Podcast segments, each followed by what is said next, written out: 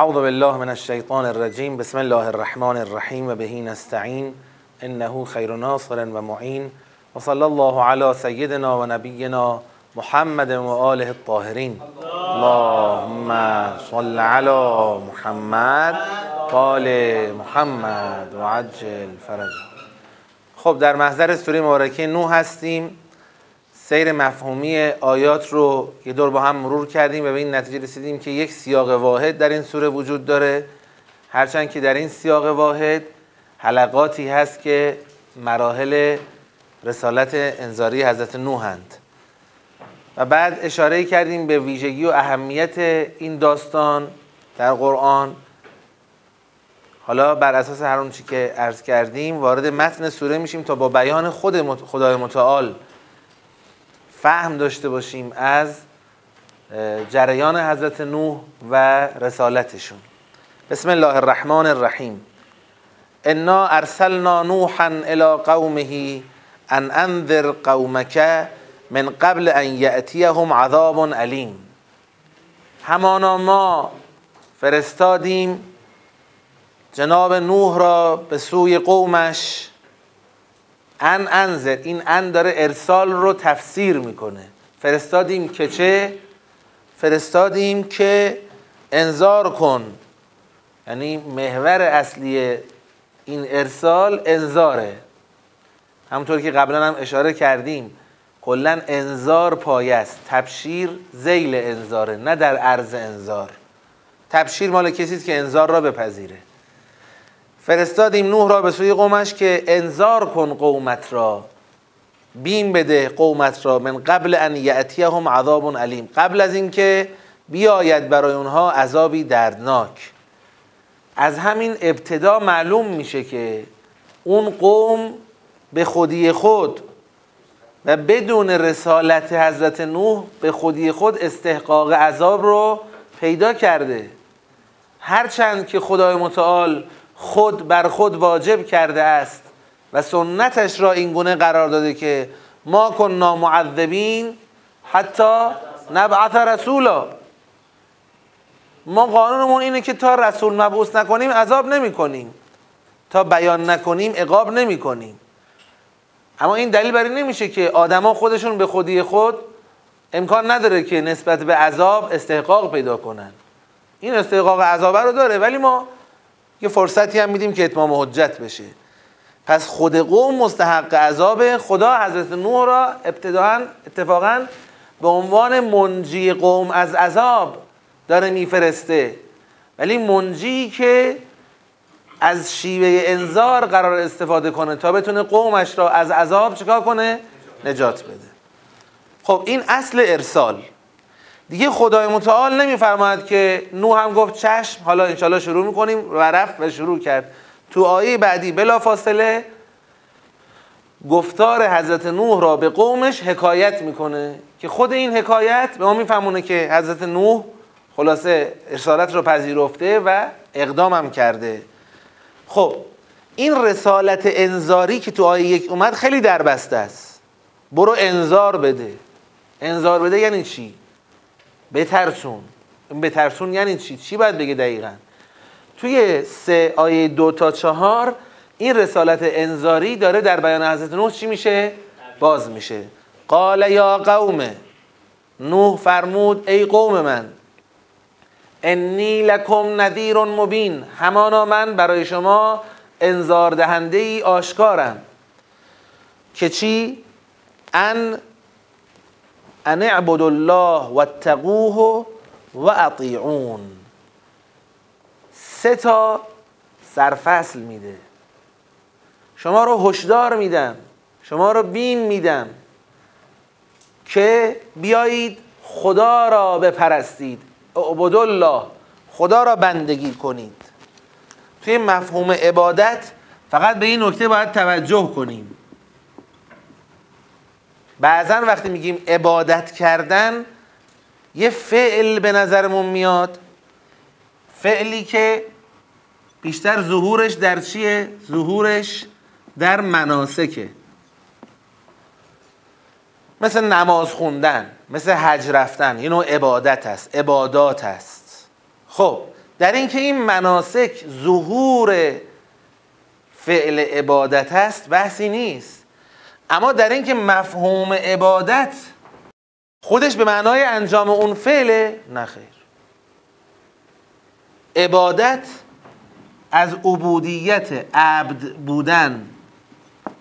عبد بودن. عبد بودن یعنی چی؟ به کی میگن عبد؟ یعنی تو اصطلاح خودمون همون برده بودن. مملوک بودن. ما مملوک خداییم مال خداییم برده خداییم بین انسان ها میگن برده بین انسان و خدا میگن چی؟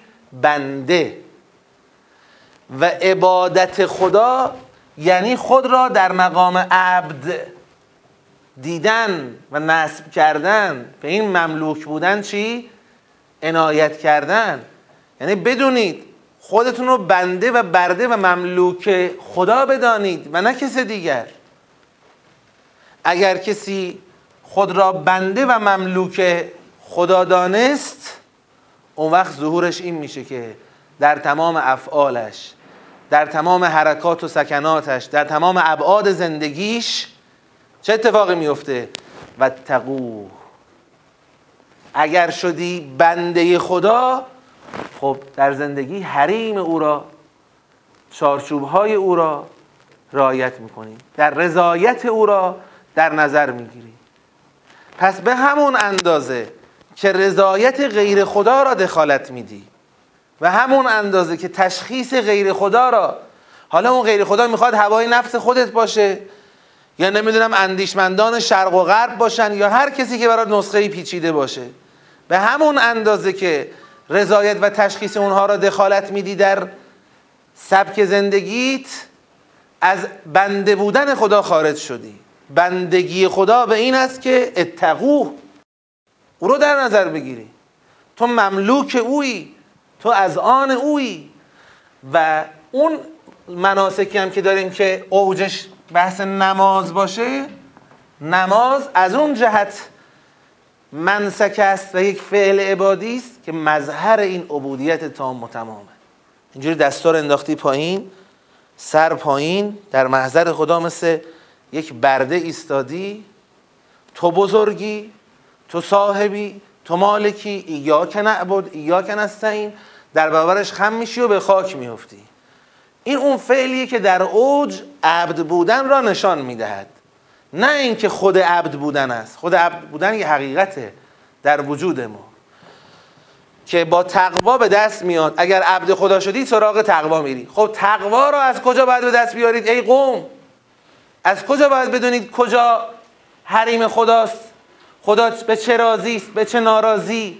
چه چیزی رو دوست داره؟ چه چیزی رو دوست نداره؟ مملوک خودش را در چه حالی میپسندد؟ در چه حالی نمیپسندد؟ برای این باید چه کار کنید؟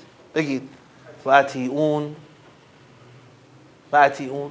از من اطاعت کنید که اگر از من اطاعت کنید چی درست میشه؟ راه تقوا. و اگر راه تقوا رو رفتید اون وقت حقیقت عبد بودن در شما محقق میشه. میشید عبد خدا. ولی چینش از اون ور به این ور شد. برای اینکه اون اصالت رو نشون بده. یعنی مسیر اصل اینه که دنبال چی هستیم؟ عبد خدا بودن. برای عبد خدا بودن چی می‌خوایم؟ تقوا. برای تقوا چی می‌خوایم؟ راهبری که ازش اطاعت کنیم من عند الله. که بیاد بگی آقا خدا همچین برنامه ای براتون ریخته. پس در سه, سه تا جمله حضرت نوح رسالت انذاری خودشو بیان می‌کنه. عبد الله و تقوه و اطیعون و از من اطاعت کنید. تا چی بشه؟ یک یغفر لکم ذنوبکم. یغفر لکم من ذنوبکم. یغفر چرا مجزوم شده دوستان؟ آقای یغفر چرا مجزوم شده؟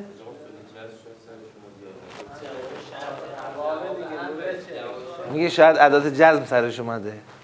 خب چرا عدد جزم چیه؟ آه. جواب امر اصطلاحا میگم. نگاه کنید یه بار شرط و جواب داریم.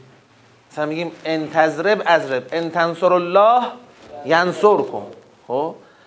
بعضی وقتا فعل مزاره در جواب امر و نهی و همون افعال سته چی میشه؟ مجزوم میشه. اینجا نشون میده در معنای شرطی داریم. اون شرط چیه؟ اعبد الله و اتقوه و اطیعون. این تعبد الله و تتقوه و تطیعون. اگه این حرف رو گوش بدید چی میشه؟ یغفر. یغفر در واقع جواب اون شرط در معناست. ولی دیگه اونقدر قشنگ چسبیده به خود این فعل که بهش میگن جواب امر. جواب امر بله. این کارو بکنید که اگر کردید یک میبخشد خدا میامرزد خدا من بکن از گناهاتون باری رو بر میداره سبکش می‌کنه. چند اندازه از گناهامون سبک می‌کنه؟ ما که معلوم شد تو همین اول سوره گناهان و خطاها به جایی رسیده که دیگه این قوم رسیده به نقطه بگید استحقاق عذاب. جمله بعدی نشون میده که گناهاتون در حدی بخشیده و یؤخرکم الی اجل مسما شما را به تأخیر میندازد تا عجل مسما.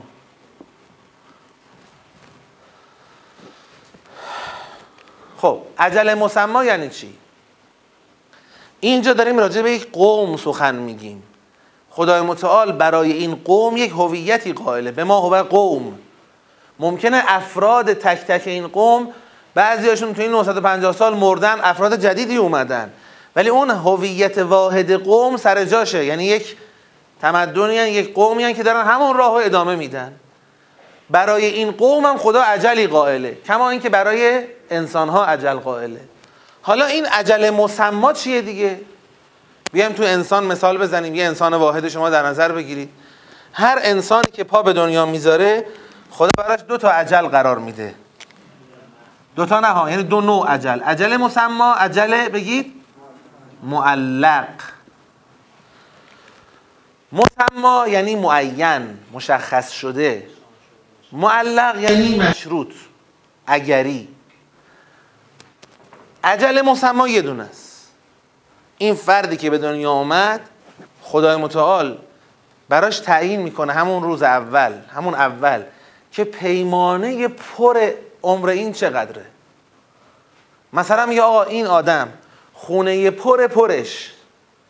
که دیگه هیچ مسئله نباشه و هیچ چیزی عاملی پیش نیاد و هیچ اما اگری نباشه 90 سال و شش ماه و دو روز و پنج ساعت عمرشه. دیگه از این رد نمیشه. این میشه عجل مسما عجل معین و قطعی. حتی اگر فرض کنی مثلا اون لحظه یه پیغمبری اگر در حال در شن او دعا کند مثلا یه دو سالم عمرش زیاد میشه ممکنه زیاد بشه معلوم میشه همون هم عجل معین نبوده عجل معلق بوده. معلق به اینکه پیغمبری برای او دعا کند یا نکند. ولی عجل معین و مسما پس اون عجلی میشه که دیگه برو برگرد نداره. هیچ اگری توش نیست. خب؟ اما قبل از رسیدن به عجل مسما یه سری در مسیر تا رسیدن به عجل مسما چی داریم؟ عجل های معلق. یعنی ممکنه همون فرد قبل از اینکه برسه به 90 سال و 6 ماه و انقدر توی سن 45 سالگی یه کاری کرده باشه آق والدینی شده باشه نمی‌دونم حقی رو ناحق کرده باشه نفرینی پشت سرش باشه یه کاری کرده باشه که زودتر از دنیا بره. مثلا خدا از اول اینطوری تقدیر کرده که مثلا این آدم اگر این کارو نکرد و این کارو نکرد و این کارو نکرد تا 90 برود. اما اگر این کارو کرد تو این سن اون کارو کرد تو اون سن همه اینا مشخصه. چرا به اون وسط ها میگن معلق؟ چون اگریست ممکنه بشه ممکنه نشه. عجل معلقه. خب؟ برای همین یه دعایی که من بعضی وقتا که مجالس می‌کنم میگم خدایا این جمع رو تا آخر عمرشان زنده بدار. همه میگن الهی همین بعد میخندم میگن یعنی تا آخر زنده تا آخر عمر زنده میگم میگم نه همین موقعیتی قرار میدم برای تبیین این نکته که معلوم نیست آخر عمرتون زنده باشی. امام صادق علیه السلام فرمود انسان ها انسان ها که الان تو قبرستان خوابیدن بیش از اون که در اثر عجله قطعیشون از دنیا رفته باشن در اثر گناهاشون از دنیا گناهان که میگیم صرفا حالا گناه فقهی و شرعی محل بحث نیست ممکنه گناه یه نفر اینه که بی احتیاطی می‌کنه تو رانندگی. خدا براش مقدر کرده. اگه اینجوری بخوای رانندگی کنی برو. در نفرم بخوای بکشی. برو خود زودتر تمامش کن. خب؟ ممکنه این نفر همون خطا رو بکنه دنیا. نره به دلیل دیگری. اینجوری نیست که نسخه واحد خدا پیچیده. هر کس از سرعت 120 تجاوز کند بعد از یک هفته بمیرد. نه. حالات شرایط همین تقدیر رو مشخص شده. بنابراین الان اینجا حضرت نوح حرفش با این قوم اینه که اگر بیایید بنده خدا بشید و تقوا پیشه کنید و از من اطاعت کنید اتفاقی که میفته اون عذابه که داشت میومد اون عذاب چی؟ میره کنار یا اخر کن خدا شما را به تأخیر میندازد. این ملت این قوم ادامه پیدا می‌کنه. ممکنه 20 هزار سال خدا براتون عجل, عجل قرار داده. تا آخر 20 هزار سال میرید جلو. اما اگر بخواید با این دست فرمونی که الان دارید جلو میرید پیش برید کارتون ساخته است. من دارم بهتون هشدار میدم. پس دو تا نتیجه شد. یغفر لکم و کن بعد در آخر میفرماید ان اجل الله اذا جاء لا یؤخر. لو کنتم تعلمون. چرا؟ مگه چقدر اهمیت داره که میگم کم الی اجل مسما معلوم میشه یه عجلی الان براتون داره پیش میاد. اینو بدونید که اگر اون عجله آمد اون سرآمده شما که زودتر از عجله مسما قرار بیاد سراغتون. معلوم میشه این ان عجل الله که تو این جمله میفرماد عجله مسما نیست. شامل عجله مسما هم میشه اونم اذا جاء الا یؤخر. ولی فعلا نگرانیمون اون عجله مسماه نیست. شما اگر بنده خدا نشدید و با این دست فرمون جلو رفتید اون عجله زودتر میاد. ولی وقتی اومد دیگه کار از کار گذشت دیگه نمیشه کاری کرد. ان اجل الله اذا جاء لا یؤخر. وقتی که بیاد دیگه به تأخیر خدا یک خط بطلانی رو این قوم می‌کشد که دیگه این قوم تمام شد. لو کنتم تعلمون. ای کاش می‌دونستید این حقیقت را. این لو رو شرطیه نمی‌گیریم. چرا؟ چون این ازا ان اجل الله اذا جاء لا یؤخر مشروط نیست به اینکه اونها بدونن یا ندونن. کلا ان اجل الله اذا جاء لا یؤخر. لو کنتم تعلمون در واقع لو تمنیه. ای کاش می‌دونستید. چرا توجه ندارید به این حقیقت؟ خب. پس حضرت نوح تا اینجا چه کار کرد؟ ابلاغ رسالت انذاری خودش و سرفصل های اون انذار رو انجام داد. خب یا نوح یه گزارشی بده. ببینیم که خب این سرفصل ها رو رفتی ابلاغ کردی بعد رفتی خونتون نظر نشستی ببینی کی میاد؟ محضر حضرت عالی پای منبرتون. که میاد؟ یک سالی بکنه. چند روزه که به خاطر یکی از اقواممون که تصادف کرده هر روز میریم بیمارستان برای ایادت. توی بیمارستان به اون شلوغی و چند طبقه و اینها پایینش که می‌خوای خارج بشی توی طبقه همکف قبل از خروجی یه میز گذاشتن یه حاج آقایی هم نشسته اونجا محمد جلوش نوشتن که کارشناس دینی پاسخ به سوالات دینی. همه از دم میان و میرن و احدی با ایشون کاری نداره ایشون هم نشسته پشت اون میز. حالا برای مایی که آلرژی به آخوند و روحانی و اینها نداریم یه یه عله این حضور ایشون. آخه چی میگی شما اینجا؟ خب ببینید برای اونایی که آلرژی دارن و بالاخره حساسن و اعصابشون خورده و اینها چیه این؟ آقا مریض من اونجا خوابیده پول ندارم فلان. آخوندن مثل آقا سوال دینی چیزی شرعی. حضور روحانی و طلبه در بیمارستان از ضروریاته. من اینو با گوشت و پوستم احساس کردم. چون مریض تو بیمارستان داشتم هفته ها با لباس می‌رفتم عمدن. بین مردم بین اونایی که مریض تو اتاق خوابوندن می‌دیدم چقدر سال اعتقادی چقدر مشاوره احساسی و روانی چقدر مسئله چقدر احساس همراهی لازم دارن. اما نه اینکه رفتی دونه میز گذاشتی اونجا نشستی بیاد سوال بپرسی. بلند شو برو. به مریضا سر بزن به همراهاشون سر بزن. حال بپرس دو تا درد دل کنن بذار دو تا فحش دارن بذار دو تا فحش بدن بعد فحش تو یه جوابی بده. نه اینکه آقا ما اینجا نشستیم کسی سوال داشت اینکه که نقض قرضه حضور شما تو بیمارستان خوبه ولی فعال باش. بعضی وقتا یه چیزی به ذهن می‌رسه. آدم یه طرحی و طراحی می‌کنه. سیستمی را میندازه. ولی بعدا می‌بینی اون سیستم از اون هدفش کلا چی؟ فاصله گرفته. بابا حضور خوب بود. ولی خب باید یه آموزشی ببینن. اون روحانی که اونجا نشسته البته من نمی‌خوام قضاوت کنم شاید مثلا ساعت ملاقات میره میشینه. ولی ما نشنیدیم یا ندیدیم که بگن آقا دیدیم تو همین تهران این انجیو های در واقع که از مدل غربی ولی انسان دوستانه. نیتشون قشنگه ها ولی کارشون ناقصه. تو هم بیمارستان کودکان تهران من مفصل رفت آمد داشتم. سر این موردی که داشتیم. می اومدن وارد می شدن آهنگی بزن به رقص شادی به بچه ها عروسک هدیه می‌دادن بدون چشم داشته پول. خب؟ یعنی این, این تو همین نسخه ناقص خودش داره تلاششو می‌کنه. شما که حرف برای گفتن داری تو همون بیمارستان مادرایی که بچه هاشون مریض بودن تو بیمارستان بینشون نامحسوس عرفان حلقه و نمی‌دونم کیهان و انرژی مثبت و منفی و اینا تبلیغ می‌شد. خانم من اونجا بود برای من نقل می‌کرد و باهاشون جلسات اعتقادی داشت حتی. خودشون خودش هم مادر بیمار بود اونجا بود. ولی می‌خوام بگم این حضور لازمه. مثلا چه شکلی؟ حضرت نوح ببینید چه کار کرده. بیان تماشا کنن اونایی که میگن که تبلیغ بلد نبود و اینها. بیا ببینید چه کار کرده حضرت نوح. چطور برای خدا گزارش میده و خدای متعال این گزارش ها رو چکار کرده؟ مهر تأیید روش گذاشته. مهر تأییدش کجاست؟ همینی که داره نقل می‌کنه و, و نفعی براش ببینید نوح این کارا رو کرد. چطور؟ قال نوح رب انی دعوتهم لیلا و نهارا. انی دعوت قومی لیلا و نهارا. خدایا این که گفتم بهشون که انی لکم نذیر مبین ان اعبد الله و تقوه و اطیعون این یه بیانیه سراسری نبود که بعدش بگم خب حالا ببینیم چی میشه. ولشون نکردن.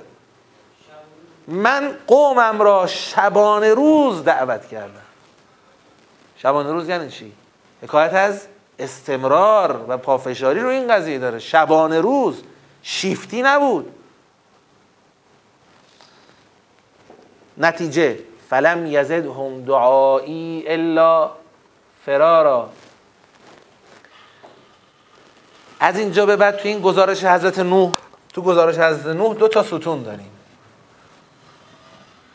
عمل کرده حضرت نوح علیه السلام عکس العمل قوم. این دوتا ستون سه ردیف حضرت نوح گزارش میده. یعنی سه ردیف. هر بار عمل خودش عکس العمل اونها. عمل خودش عکس العمل اونها عمل خودش عکس العمل اونها. تو اولین ردیف چی میفرماید؟ اشاره می‌کنه به استمراری بودن دعوت. آقا من تو این دعوت شیفت و ساعت قائل نشدم. شبانه روز دعوت کردم. اونا چه کار کردن؟ فلم یزد هم دعایی الا فرارا. نیفزود بر اونها دعوت های مکرر من مگر فرار کردن را. همینجا این نتیجه تبلیغی می‌گیریم. به جای اینکه برای حضرت نوح کلاس تبلیغی از حضرت نوح تعلم تبلیغی باید بکنیم الگوی رسالته. اینجوری نبوده که خدا مثلا آخون کم داشته یه دونه ناشیشو فرستاده نعوذ بالله. حضرت نوح سنگ تمام گذاشته. اما میگه جز فرار اضافه نفرم اضافه نکرد. سوال. یه بار دیدی فرار می‌کنن؟ دو بار دیدی فرار می‌کنن؟ یعنی یک راهبرد تبلیغی. دو دو نوع راهبرد داریم. آقا تا جایی بگو که استقبال می‌کنن. اگر دیدی استقبال نمی‌کنن و خیلی خواهان نیستن و قبول ندارن و اینا ول کن. همچین چیزی نداری اون راهبرد اول متأثر از این است که شما ثمره تبلیغ را صرفا چی بدونی؟ قبول کردن. و بعد یه خورده که قبول تبلیغ می‌کنی می‌بینی قبول نمی‌کنن دیگه چیکار می‌کنی؟ ول می‌کنی. اما راهبرد دوم چیز دیگه است. خدا به پیامبر یاد داد در سوره اعلا. فرمود که فذکر ان نفعت الذکر. سیذکر من یخشا و سیتجنب هل و یتجنب هل اشقا. ثمره تبلیغ این نیست که قبول کنه ثمره تبلیغ اینه که اون کسی که زمینه قبول کردن داره قبول کنه اونی که زمینش نداره حداقل چی بشه؟ اتمام حجت بشه براش. پس اینکه فرار کردن جلودار من نشو. چه کار کردم؟ ردیف دوم. حضرت نوح 950 سال زحمت کشیده. و انی کلما دعوتهم لتغفر لهم. توی ردیف دوم داره یه چیزی رو اضافه می‌کنه. تو هر ردیف یه چیزی اضافه میشه. تو اولی استمرار. تو دومی غایت تبلیغ. هر بار دعوتشون کردم تا تو اونها را مغفرت کنی. یعنی غایت تبلیغ هم این بود که آقا بیایید. همطور که بالا گفت. انا عبد الله و تقوه و اطیعون یغفر لکم. بیایید مسیر مغفرت خدا را براتون باز کنم. هر بار صداشون کردم که تو اونها رو مغفرت کنی چه کار کردن؟ جعلوا اصابعهم فی آذانهم واستغشوا ثيابهم واصروا واستكبروا استکبارا انگشتاشون رو کردن تو گوشاشون. نمیگه سر انگشت سر انگشت میشه ان انامل. اصابع کل انگشت. یعنی دیگه کنایه از این که دیگه مواظب بودن هیچ منفذی باقی نمون انگشت کردن تو گوشش. و استغشوا ثيابهم جعلوا اصابعهم فی آذانهم انگشتاشون رو در گوشاشون قرار دادن. تازه به همینم بسنده نکردن. و استغشوا ثيابهم لباساشون رو کشیدن رو سرشون. یک کاری کنید شش تو شش این نوح نشین مگه ولکن بود حضرت نوح؟ قربونش برن جهانی رو می‌خواد براشون اتمام حجت کنه.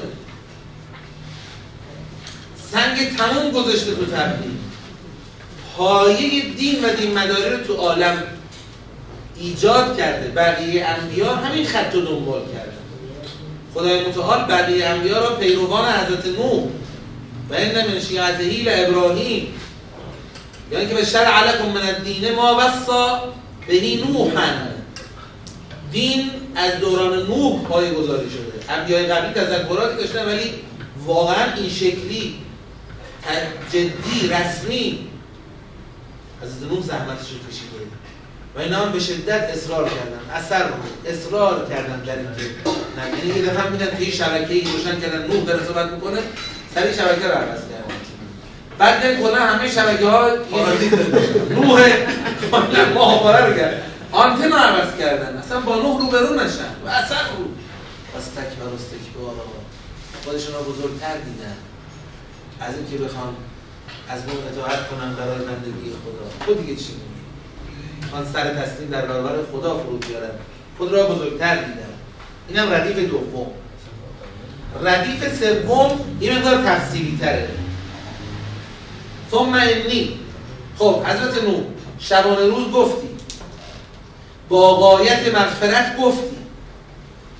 خب دیگه چی؟ دیگه چه رکنی داشت این تبلیغ تو؟ ثم انی دعوتهم جهارا. من دعوتشون کردم با صدایی رسا و گویا. زبانم الکن نبود رسا حرف یه مبلغ باید حرفش روشن بزنه. ده تا لفافه بپیچو دو تا اما اگر بیارو دور از محضر شریف و دور از فلان و آخر چم حرفتو نزن که تبلیغ نیست. دعوت اون جهار رسا. چه شکلی؟ تو لهم و اسرر تو لهم اسرار حالا این دعوت رسا هم در حالت علنی بود تو مجالس رسمی. به اینم اکتفا نکردم. اسرر تو لهم اسرار تبلیغ عمومی تبلیغ چهره به چهره. مخفیانه آشکار مخفی. این جهار که میفرمایید رسا آیا معنی همون آشکار نیست؟ جهاد کلمش معنی رسا جهل میاد دیگه. یعنی آشکار داره. بعد از که فرمود تو منی دعوتهم جهارا خود این تقسیم به دو حالت میشه. اعلن تو و اسرر تو اونی که در مقابل اسررتوه اعلنتوه این سوما نمی‌تونه زمانی باشه. یعنی اولی دعوت آشکار کردن بعد که دیدم حالا مثلا یه بالاخره چرا فعل عوض شده؟ پذیرش آدم پذیرشی به وجود اومد تو جامعه. حالا بعد در مرحله بعد رفتم. بعضیا رو مخفیانه بعضیا رو خب بعد اون آشکارشو که گفته بودی بعد گفتی ثم دعوت اونجا رو ثم اسررتوه یه اعلنتوه اون وسط نمی‌خواست اعلان نقطه مقابل اصرار. درست؟ اما جهاد دیگه نقطه مقابل نداره. خب؟ چون جهاد نقطه مقابل نداره پس مقسم اون دوتاست نه که یک اسمی در هر رو دو. درست کنیم یعنی روشنگاری رو بکنیم به رسایی. آشکاری نیست. نه آشکار بودن به چیه؟ آشکار بودن به چیه؟ جهار مقابل خفا نیست مگه جهر و اخفاتی که تو نماز میان جهاره در مقابل اخفاته یعنی خب رسا گفتن بلند گفتن نه وضوح. آشکار گفتن وضوح داشتن. ببین اگر اعلنتو و اسررتو نبود یعنی فقط دعوتهم جهارای خالی بود ذهن می‌رفت به سمت چی؟ به سمت همون صدای بلند و آشکار یعنی آشکاریت مثلا فیزیکی تون صدا. اما چون اون دوتا رو داریم این جهار برمیگرده به معنا یعنی با جوهره یعنی رسال یعنی منومن تو کلامم نبود. یا رب اشرح حضرت موسی میگه رب اشرح لی صدری و یسر لی امری واحلل عقدة من لسانی یفقهوا قولی. اینکه مبلغ بخواد لکنت در زبان داشته باشه و آشکار و با جوهره حرفشو نزنه این اثر نداره. جهاری بود. همین جهاری خودش دو شکل داشت. یا علنی یا مخفیانه. بفرمایید. یه مسئله هست که با شدت بگیم یعنی اعلام سریع کنه خب همه فرار می‌کنن الان یه جوانی که نماز نمی‌خونه بیه محکم بشه بگی نماز بخون یعنی اینا منکر این بحثا انکار شیوه های تبلیغ و در نظر گرفتن افراد مختلف و حالاتشون نیست. اصلا همین تنوعی که حضرت نوح میده به خاطر چیه؟ انی دعوت قومی لیلا و نهارا. خب بعضی شب خوب حرف رو می‌فهمن. بعضی روز خوب حرف رو می‌فهمن. خب بعضی تو جلسه عمومی می‌گیرن. بعضی باید خصوصی بهشون گفته بشه. حضرت داره یه گزارش جامعی از مجموعه قومش میده. نمیگه که یه نفر جلوی من بود به اون یه نفر شب گفتم روز گفتم بلند گفتم یواش گفتم.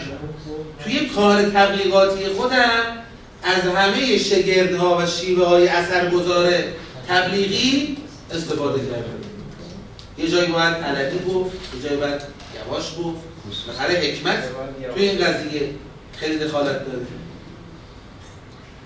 بعد اون الی سبیل ربک بالحکمت و الموعظت و جادلهم بالتي هی احسن حکمت.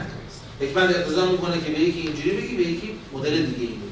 حاج آقای علی اکبری تو اینو خوب رعایت می‌کنن. یعنی هم جهار میگن هم لبخند می‌زنن. یعنی خب چی؟ حضرت نوح قربونت برم. این همه زحمت کشیدی می‌تونی چکیده تبلیغ محتوای تبلیغی تو. ایداد بیداد. بعضیا مثلا فرض کن میرن کتاب می‌خرن آقا اه، منابر حجت الاسلام فلان ارزشمند ها بالاخره ایشون از خودش که حرف نزده رفته از قرآن و روایات یا. تبلیغ های دهه محرم فلان. خیلی خوب. اما الان یه مبلغ خدایی. در متن خود قرآن یه چکیده ای از محتوای تبلیغیش رو می‌خواد به ما ارائه بده. چقدر نابه؟ چقدر سرفصلاش مهمه؟ می‌تونه کمکمون کنه در تبلیغ. آقا تو این 950 سال شب گفتی روز گفتی آشکارا گفتی مخفیانه گفتی با هدف رسوندن اونها به مغفرت گفتی چی گفتی؟ چی بود سرفصل تبلیغیت؟ خیلی مهمه دیگه. حالا که مهمه صلوات بفرست اللهم صل علی محمد و آل محمد. میفرماید که فقل تستغفروا ربکم. حرفم این بود که بیاید استغفروا ربکم. طلب مغفرت کنید از پروردگارتون. یعنی با اون عبادت و تقوا و اطاعت با بازگشتن به محضر پروردگار ازش بابت خطای بزرگی که تا الان مرتکبش بودی. اون خطای بزرگ چی بود؟ غیر خدا را پرستیدی حریم خدا را شکستی. با این کار بیایید از محضر الله طلب مغفرت کنید. چرا؟ چون انه کان غفارا. اگر من دارم به شما بین میدم و هشدار میدم این معناش این نیست که دیگه کار از کار گذشته. خدا آغوشش بازه خدا آمرزنده است خدا میپذیرتتون. بیاید از خدا طلب مغفرت کنید که انه کان غفارا خب چه پشتوانه هایی پشت این دعوت استغفروا ربکم هست؟ یک یرسل السماء علیکم مدرار اولا اگر طلب مغفرت کنید از خدا اگر به صورت جمعی حاضر باشید این جریان حرکت به سمت شرک و غیر خدا پرستی رو ازش برگردید به سمت خدا اتفاقی که میفته اینه که یرسل السماء علیکم مدرارا. خدا آسمان را فروریزان بر شما میفرستد. مدرار از در در به معنی ریزش. مدرارم اسم مبالغشه یعنی بسیار فروریزنده یرسل السماء علیکم مدرارا. آسمان دست خداست. خدا آسمان را فروریزنده برای شما میفرسته. دیگه چی؟ و یمدد کن به اموال و بنین. و شما را امداد می‌کند به مال و بنین. مال که همون ثروت بنین هم قدرته. یعنی اون جنبه های اصلی رشد اجتماعی و اقتدار و پیشرفت رو خدا بهتون میده. اموال و بنین لازم رو خدا بهتون میده. امدادتون می‌کنه در اموال و بنین. دیگه چی؟ و یجعل لکم جنات و یجعل لکم انهارا. خدا براتون باغها نهرها قرار میده. اگر بیایید طلب مغفرت کنید از خدا. پس اولین پشتوانه این دعوت اینه که ولو ان اهل القرى آمنوا واتقوا لفتحنا علیهم برکات من است. خدایا یه سوال پرسم و جواب. این سوال جواب اینجا به ذهن مخاطبان شما میاد به ذهن خودتون هم شاید اومده باشه. باید مسلط باشیم و جواب خدایا اینایی که تو رو بندگی نمی‌کنن اینایی که رسما یه بنا رو برای این گذاشتن که خدا هست فقط ما یه بنده پول و ثروت و انسانهای غیر خدایی هستیم و به همین تمدنمون هم ادامه میدیم. خب اینا مگه بارون ندارن؟ جواب بدیم بیشتر از؟ بیشتر از؟ ما دارن مگه مال و ثروت و قدرت ندارن؟ جواب خوش بچه ندارم. مگه باغ و نهر و اینها ندارن؟ بیشتر از ما پس این چطوره که تو داری میگی که بیاید منو بندگی کنید من اینطوری از چیزا بهتون میدم. بعد اونها تو رو بندگی نمی‌کنن. خیلی هم تو همین چیزایی خودت فرمودی بعضشون خوبه. لازم داخل پرانتز. همونا رو هم کی بهشون داده ما که می‌دونیم. اونا که نمی‌دونن ولی ما که می‌دونیم؟ بگو. خودت دادی. خودت دادی. آخه ما بگو چند چندی. ما بنده های تو این ادعای بندگی تو رو می‌کنیم. این وضعمونه. اونایی که تو رو پوسیدن گذاشتن کنار اون وضعشون به این خوبیه. جواب. جواب. خدای متعال. اشکال وارد آسون اشکال وارده. ولی که وارد. جواب جواب نداره. الان جواب بده چی ما آخوندان متخصصیم که همه چیز اینجوری بپیچونیم که خلاصه درست نه نمی‌خوام بپیچونیم. می‌خوایم سنت حاکم بر این عالم رو بفهمیم. توی سنت حاکم بر این عالم به طور جدی بین جامعه ایمانی یعنی کسانی که عنوان ایمانی و دینی رو دارند و جامعه کفر سنت ها با هم فرق در رفتار بیرونی یک چیزی می‌بینیم ما ولی خدا متعال دو نوع تحلیل ازش ارائه میده. همون خدایی که فرمود ولو ان ان اهل القرى آمنوا واتقوا لفتحنا علیهم برکات من السماء. همون خدا فرمود که هر چقدر اینها در کفر و زلالت و بیدینی و بیخدایی جلو برن وضعشون تو دنیا بگید بهترم خواهد شد. سنت استدراج و املاع شامل حالشون خواهد شد. سن از تدرجهم و املی لهم. ان کیدی همون خدایی که فرمود لفتحنا علیهم برکات من السما در سوره که زخرف میفرماید که اگر که اگر ما می‌خواستیم فرق بذاریم که نمی‌خوایم فرق بذاریم؟ اگه می‌خواستیم فرق بذاریم بین مؤمن کافر در پول دادن یا ندادن فکر می‌کنید پول رو به کی می‌دادیم؟ به کافران می‌دادیم. براشون سقفهایی از جنس نقره و جواهر و اینها قرار می‌دادیم تو دنیاشون. پس یه سنت خدا اونه یه سنت خدا اینه. خب؟ اون چیزی که مهمه اینه که الان توی این سنت خدا که برای ما قرار داده اینجا هم یک وعده برکات می‌بینیم اونجا هم یک وعده مال و ثروت می‌بینیم. فرق این دوتا کجاست؟ خدا در سوره مبارکه شورا فرموده قاعده حاکم اینه که در جامعه مؤمنان در جامعه ای که از مسیر خدا پرستی می‌خواد به این نقطه برسه دنیایش به نفع آخرتش همواره در حال در حال تنظیمه اونی که آخرت رو خواسته نه اینکه دنیا بهش نمیدیم. دنیا بهش میدیم. اما لازم باشه تو دنیا اون جایی که لازمه گوشمالی هم بهش میدیم. استغفروا ربکم یرسل السماء علیکم مدرارا. اگر در خط خداپرستی باشید بعض این میشه. حالا در خط خداپرستی اومدید جلو خیلی هم دنیا بهتون رخ نمود. بلا فاصله چی شدی؟ بگید غافل شدید مغرور شدید خدا رو فراموش کردید به دنبال توسعه از مدل غربی افتادید یادتون رفت که شما برای خدا قیام کرده بودید رفاه آری امنیت آری پیشرفت آری ثروت آری قدرت آری. اما دقیقا تا بقر نعل و اگر اون مسیر رو بخواید برید دیگه چه پسرخالگی بین خدا و شما وجود داره؟ که چون شما ادعای ایمان دارید اینجا اتفاقا چون ادعای ایمان دارید اگر تو این مسیر وارد شدید دنیا میاد سراغتون. ولی من خدا اجازه نمیدم دنیا اینقدر صاف و شیک و مجلسی بیاد سراغتون که یادتون بره. چی می‌خواستید؟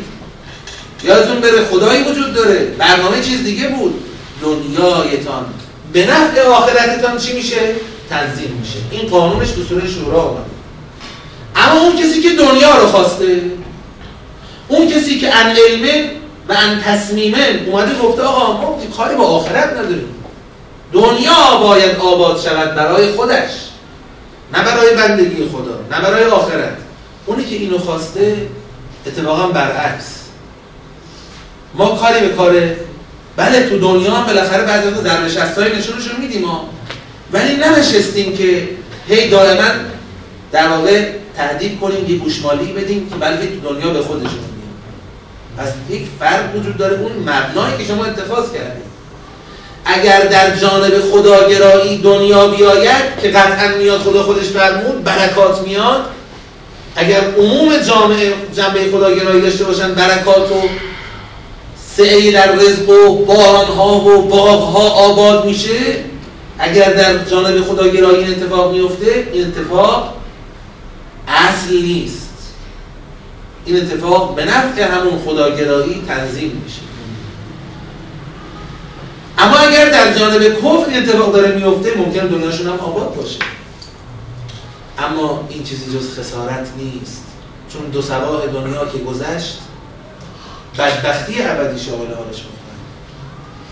برکات نیست اصلا. برکت اسمش نیست. ثروت هست قدرت هست.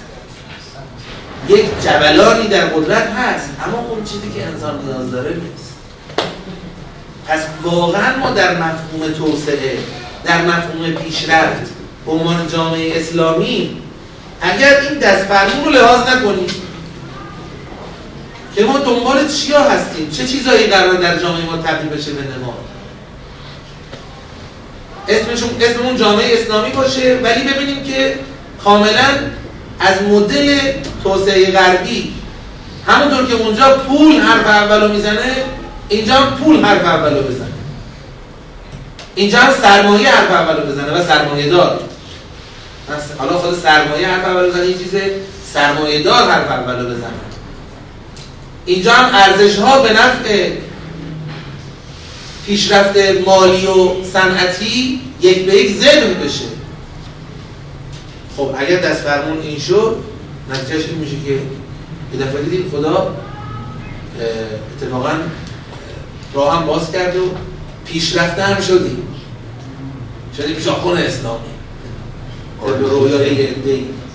خب بگین کی بود دیگه؟ آره، کسش مهم نیست جریان فکریه. ژاپن اسلامی. فکر کردن مثلا اسلامی یعنی مثلا با وضوع بری توی خب دقت کنید. آره، پیشرفته شدیم. دنیامون هم آباد شد. بفرما الان اون دنیاشون آباده. ولی واقعا این آبادی رو ما دنبالشیم.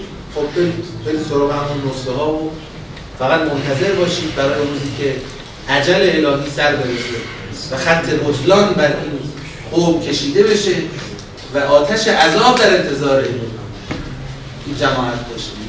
پس بنابراین اولین حرفی که حضرت نوح می‌زنه معلوم میشه. حالا جلوترم تصریح خواهد شد. معلوم میشه این مردم موندن در معرض دوراهی.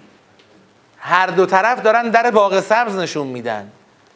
یه طرف تمدن مادی که داره در باغ سبز نشون میده. آقا چی می‌خوای؟ مال قدرت ثروت امکانات پیشرفت. بفرما ما داریم. برای چی میافتی دنبال نوح؟ که بعد بیاد به شما بگه این کارو کن اون کارو کن اینو رعایت کن اونو مراقب باش. اون طرف بدبختیه. خدای متعال اینور داره در نقطه مقابل چی نشون میده؟ خدا هم داره در باغ سبز نشون میده. ولی در باغ سبزی که از جانب خالق و آفریدگار انسان داره برای او ترسیم میشه. در باغ سبزی که زمینه و مقدمه رشده نه پیش قراول هلاکت و سقوط. برای همین حضرت فرمود استغفروا ربکم. اگر بارون می‌خواد یرسل السماء علیکم مدرارا. اگر مال و ثروت می‌خواد یمدد کن به اموال و بنین. اگر امکانات باغ و محصولات می‌خواید و یجعل لکم جنات و یجعل لکم انهارا. این یک. دو. ما لکم لا ترجون لله وقارا. چتون شده برای الله وقاری قائل نیستید. وقار یعنی چی؟ میگن برای فلانی وقار قائلن یعنی وزن جایگاه. آقا چی شده؟ هر کی غیر خدا بیاد جلو بگه که آقا من ترهم اینه ما قرار این کارو کنیم این همه جایزه میدیم جدیش می‌گیرید. میگید حتما می‌تونه حتما می‌کنه. اما خدا داره وعده میده. خدا داره صدا می‌زنه. چرا برای خدا وقار قائل نیستید؟ اعتناع به حرف هر کسی بر اساس وقاری است که ما براش قائلیم دیگه درسته؟ مثلا الان یکی از در وارد بشه بگه آقایون یه سلوات اگه بفرستید انشالله پایان جلسه هر کدوم کلید یک آپارتمان ده طبقه متراژ 150 متر فقط اتاق خوابش. پنت هاوس کلید آپارتمان رو بهتون انشالله میدیم. شما نمیشناسیدش. همینجوری میمونید. بعد در حالی که سلوات رو میفرستید یعنی برگشت بره زیر پوشش از زیر پیرهنش بیرونه. شلوارش هم مثلا پارس سوار یه اسکوتر شد رفت. کی تو می‌خوای ما یکی یه آپارتمان ده طبقه. چی؟ همتون بهش میخندین. آخه تو تو رو به چه چه به این حرفا؟ مثلا. یا اگه بشناسیدش می‌دونید آدمیه که مثلا خودش کارتون خوابه. یا اینکه جا برای خواب نداره بیچاره. بر حرفش اعتنا قائل نمیشه. این میزان وقاری که شما برای طرف قائلید میشه سند و پشتوانه اعتنا به حرفش. حالا حضرت نوح داره این سوال می‌پرسه. آقا من از طرف کی دارم حرف می‌زنم؟ این وعده ها وعده های الله. ما میگیم الله خدای این عالم را. صاحب مالک مدبر طراح و پروردگار این عالم هستی رو اگر بندگی کنید درها رو براتون باز می‌کنه. اگر مطیع امر او باشید غیر او را ترجیح ندید دنیا رو و آخرتتون رو براتون آباد می‌کنه. هم دنیا را و هم آخرت را. در تز دینی هم دنیا آباد هم آخرت. اما در عرض هم نیستن دنیا برای آخرت است. و اگر دنیای آباد مزاحم آخرت شد دنیا به نفع آخرت اصلاح میشه. خدا داره چنین وعده ای به شما میده. این وعده دهنده خداست. چرا برای خدا وقار قائل نیستید؟ الله نتونه این کارو بکنه. بعد حالا زیل این مالکم لا ترجون لله وقارا شروع می‌کنه به استدلال. مگه میشه برای خدا وقار قائل نشد؟ چطور؟ الم ترو کیف خلق الله سبع سماوات طباقا. ما لکم لا ترجون لله وقارا. ببخشید میشه ولی الان نمیشه خب. آفرین. این سوال توبیخی میاد چند تا پشتوانه استدلالی پیدا می‌کنه. اولیش خیلی دم دسته دم دسته دم دست. غیر قبل از اینکه بخوایم خیلی به آسمان و زمین ذهنتون بره. وقت خلقکم اتوارا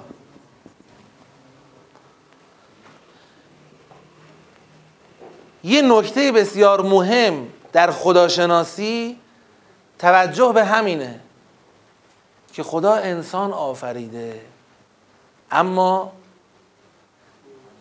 طور طور آفریده. به این تالا توجه کردید؟ اتوار. آقا میگن این اینطوریه اونی که اونطوری همون طور فارسی خودمون. جمعش تو عربی میشه اتوار.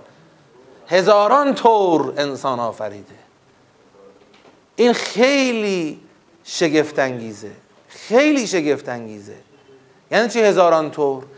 یعنی وقتی نگاه می‌کنی به انسان ها می‌بینی خدا مثلا اینجوری نکرده که خب یه قالب تراش داده باشه بعد بگه آقا اینم گل. ملائکه بزنید بره. مثلا از دم انسان تولید کنی.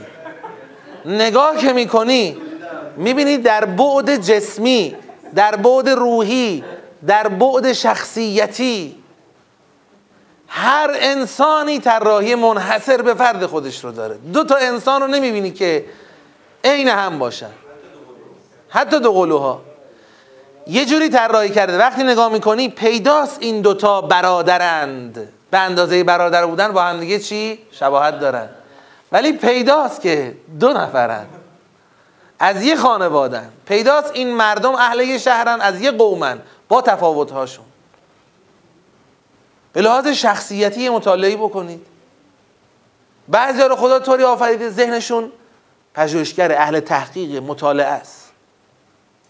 یه جور یه داره یه طوری آفریده دنبال کار یدیه. یکی خیلی ذهن مهندسی داره. فرض بکنید خدا جامعه رو به گونه این طراحی می‌کرد همه تو فضای آخوندی بودن. همه میشه اینجوری. آقا یکی پاش نوم پ... نوم بپزه. اون یکی می‌گفت علل احوت فعلا وقتش نشد. بابا نوما می‌خوایم. پاش صبح بره نوم بپزه. نجار می‌خوایم کارگر می‌خوایم مهندس می‌خوایم فرمانده می‌خوایم سرباز می‌خوایم. توی نظام زنبور اصل خیلی بسیطه برای همین قشنگ زیب... آدما لمسش می‌کنن. آقا زنبور ملکه داریم زنبور نگهبان داریم زنبور کارگر داریم. یه سه تا سرفست مشخصه. تو زنبور اصل اینطوریه. اما تو جامعه انسانی ببینید. چقدر خدا قشنگ طراحی کرده. این یه سری دغدغه‌ها داره. این مدل دیگه است. این شکلش اینه روحیاتش اینه اون شخصیتش یه مدل دیگه است. این سیاه پوست این سفید پوست این شمالی این جنوبی این زائقش اینه. اون تور تور تور تور انسان ها رو طراحی کرده.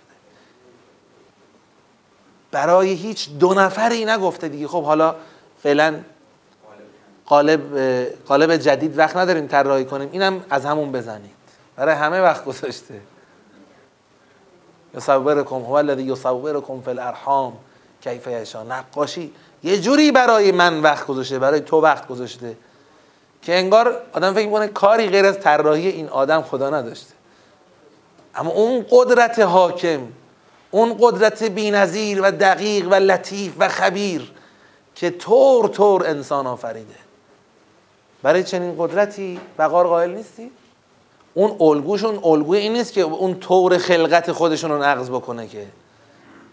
با اطوار مختلف اون جهت جامعی که برای همشون قرار دادی که همشون خدا رو پیدا کنن و بندگیشو بکنه ممکنه حتی در نوع بندگی هم ما با هم طورمون فرق بکنه. برای این هم خدا اعتنا قائل شده. یعنی از همه توقع نداره یه طور خدا را بندگی کنند. خب؟ الطرق الی الله بعد از انفاس الخلائق. که اون حدیثی که اشتباه یه فکر کردن یعنی هر کی هر کیه نه. یعنی خدا تو بنده خدا باش تقوا رو رعایت کن. همه این چارچوب ها رو داشته باش. تو خود اون چارچوب ها مدل خاص خودتو داری. چه اشکالی داره؟ پدر ما خدا رحمتش کنه ایشون سی سال معلم بودن. و خیلی روی انسان ها و شخصیت هاشون مطالعه داشتن و تجربه داشتن. مثلا می‌رفتیم مشهد یادش بخیر ما که می‌رفتیم مشهد مثلا می‌رفت داخل نیم ساعت زیارت می‌کرد. معمولا ما شب می‌رفتیم روز شلوغ بود شب می‌رفتیم تا اذان صبح بعد می‌رفتیم مسافر خونه یه هفته مثلا مشهد بودیم شبا حرم بودیم. تابستون. ایشون می‌رفت مثلا نیم ساعت زیارتش می‌کرد میومد بیرون میشست همجوری تو سهر. ما مثلا داخل حالا زیارت نماز فلان میومدیم می‌گفتیم آخه بابا نشستی تو حیات این همه را آمدیم مشهد. گفت نشستم دارم آدما رو تماشا می‌کنم. گفتیم آخه از چی؟ همین تماشای آدما برام خیلی دلنشین زیبا و اثرگذاره. هر کی نگاه می‌کنم میگم این الان چی تو فکرشه؟ از کجا آمده دنبال چه دغدغه هایی داره؟ سرنوشتش چیه؟ این یکی رو ببین اون بچه رو ببین. واقعا آدم خورد بشه تو این مسئله اون نظام انسانی به تنوعی که خدا بهش داده یکی از اسرار خلقته. خب پس اولین نکته وقد خلقکم اطوارا. دومی علم تروا کیف خلق الله سبع سماوات طباقا و جعل القمر فیهن نورا و جعل الشمس سراجا؟ آقا از نظام انسانی بگذریم. دقت نکردید توجه نکردید که چگونه آفریده است خدا هفت آسمان را طباقا. طبقه طبقه منطبق بر هم هماهنگ با هم. یا حضرت نوح این چه توقعی که شما داری؟ مردم اون موقع تلسکوپ اینا که نداشتن از آسمون فوقش چند تا ستاره و اینا دیده بودن. انتظار داری که هفت آسمان هم دیده باشن؟ جواب علم ترو اختصاص نداره به اینکه به چشم دیده باشن. یعنی توجه کردن تفکر کردن. مثل علم تر کیف فعل ربک به اصحاب الفیل پیغمبر که ندیده بود. یعنی آقا به این داستان توجه نکردی؟ شما توجه نکردید به اینکه آسمونی که ما داریم می‌بینیم که پیداست ته نداره این آسمون. و پیداست نظامی داره این آسمون. اگر قرار بود در اون مراتب بالایی این آسمان ناهماهنگی و به هم ریختگی باشه این ناهماهنگی و به هم ریختگی خودشو این پایین هم چی؟ نشون می‌داد. پس یه توجه کافیه برای اینکه چه کرده خدا در آسمان ها. چه کرده؟ چه نظامی طراحی کرده که اون هماهنگیش تا پایین ترین طبقه هم آمده. و جعل القمر فیهن نورا. ماه را در این هفت آسمان نور قرار داد و خورشید را در این هفت آسمان سراج. فرق سراج با نور چیه؟ سراج منبع تولید نوره. ولی نور یعنی چیزی که نور میده. وقتی نور بیاد کنار سراج معلوم میشه در نور در تولید نور خورشید اصالت داره و ماه جنبه انعکاسی داره. ماه هم نور داره ولی نورش از خودش نیست. خورشید نور داره و نورش از خودشه. و جعل القمر فیهن نورا و الشمس و جعل الشمس فیهن سراجا. یه سوالم جواب بدیم.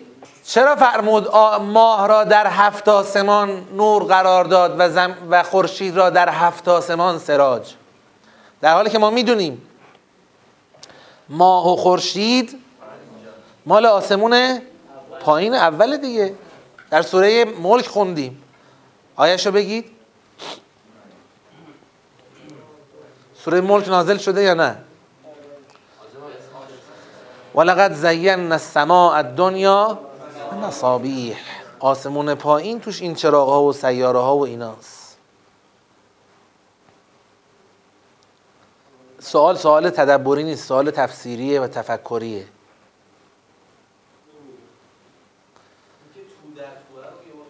آه. یه بار عرض کردیم که هفت آسمان این شکلی نیست که مثلا میری میری میری میری میری هزاران میلیون کیلومتر میری می‌رسه به یه جایی از نظر جغرافیایی. میگن آقا پاسپورت. این پاسپورت برای چی؟ هیچی آسمون اول تموم شد. از اون مناطقی که می‌بینی اونا آسمون دومه. پاسپورت میدی میری دوباره کلی آسمون دوم. تازه گفتن آسمون اول در دل آسمان دوم مثل یه حلقه انگشتری در دل کبیره. چقدر دیگه باید بری؟ اینطوری نیست. نگاه کنید خدای متعال کسیه که فرمود طبقه طبقه. و خدای متعال کسیه که فرمود این طبقه طبقه قرار کف را یعنی عالم ماده را به بگید عرش متصل کنه. سبع ترائق اینا راهن. درست شد؟ خب از کف می‌خوایم بریم تا عرش. عرش ماده است. مجرد مجرد از نوع مثلا فرشته است از نوع روح؟ نه. از همه اونها سطحش بالاتره. خب خدا این طبقاتی که گفتی یه کد بهمون بده. طبقه بندیشون به چیه؟ طبقه بندیشون به متراژ جغرافیایی است. یه جا کد داد. فرمود هر چی می‌بینی ستاره سیاره فلان اینا اینا همه تو طبقه کفن. یعنی آقا تا جایی که شما حرکت جغرافیایی داری بین کرات و سیارات و اینا که همونم هنوز توسعهش تر توسعهش تموم نشده. انا لموسعون. شما هرچی بری قبل از شما تر توسعه خدا اونجا رفته. برای همین شما به تهش نمی‌رسی. همین طبقه کف رو به تهش نمی‌رسی. ته نداره. خب پس طبقات دیگه کجان؟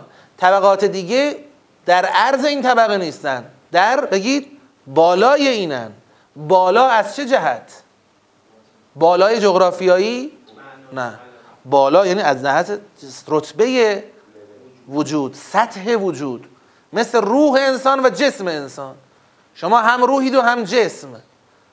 ولی روحتون طبقه بالای یعنی استیلای بر جسم داره. جسم مستقرق در روحه.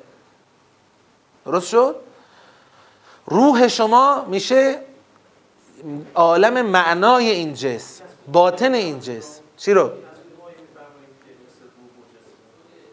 مثل روح جسم رو که من دارم میگم. از وجدانمون دیگه. جسم شما مستولی بر روح یا روح بر جسم؟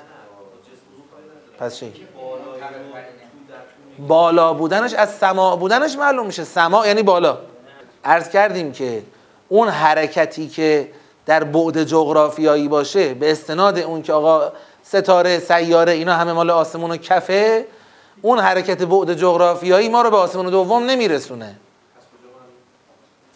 برای اینکه داریم میریم می‌رسیم به داریم میریم تا, تا, تا جایی که میریم کره و سیاره و ستاره است دیگه. روایتش هم عرض کردم قبلا خدمتون از امام رضا علیه السلام در سوره طلاق. الان نمی‌خوام این بحث موضوعی رو مفصل بهش بپردازم. دارم تصور بهتون میدم. خب؟ آسمان دوم. ما تهش قرار برسیم به چی؟ به عرش الهی. بین ما تا عرش خدا فاصله جغرافیا نیست. فاصله سطح وجوده. و الا عرش خدا همینجاست عرش خدا همه جاست. آره. عرش خدا حاکم بر کل هستی است. اما چرا میگیم بالاترین سطحه چون احاطه کننده ترین عالی ترین مجردترین حقیقی ترین سطح وجوده. از عرش هرچی میای پایین تر این تنزل تنزل در جغرافیا نیست. مثلا 100 متر میای پایین میشه فلان 200 متر اینجوری که نیست. داره یه سطح از اون مجرد محض به سمت ماده. آره بیشتر میشه. تا می‌رسه به عالم ماده که دیگه همه چی محصور در جسم است و ماده است و مولکول. همین جسم ماده مولکول معنایی داره که میشه روح ما میشه فرشته ها دوباره اون معنایی داره. خب این تصوری بود که از هفت آسمان دادیم خدمتتون.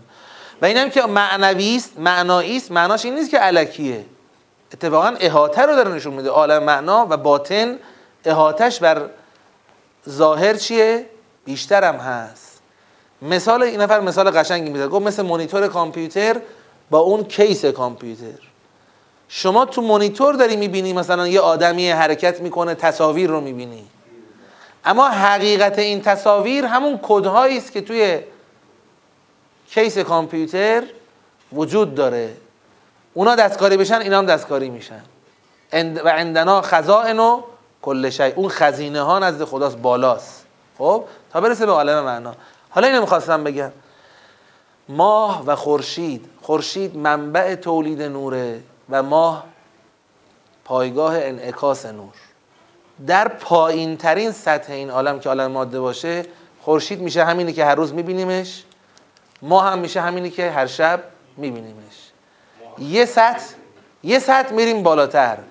یه سطح میریم بالاتر. در عالم معنا در باطن این عالم خورشید و ماه نداریم. خورشید این جهان.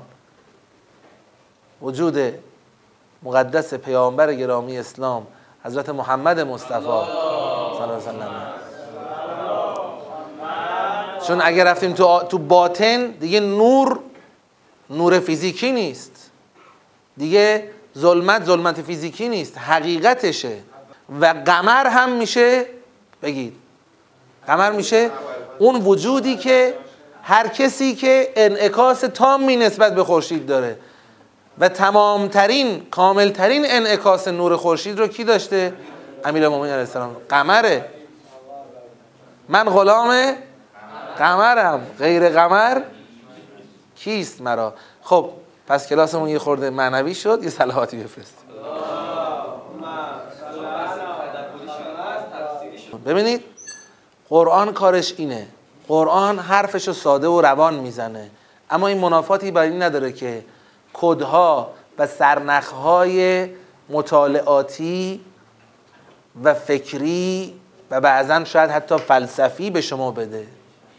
این سطح از بیانی که گفتم مال عموم مردم نیست. همون خورشید ماهی که دارن می‌بینن کفایتشون می‌کنه. خب؟ اما خدا اینجا یک کدی داده. گفت آقا جعل القمر فیهن نورا.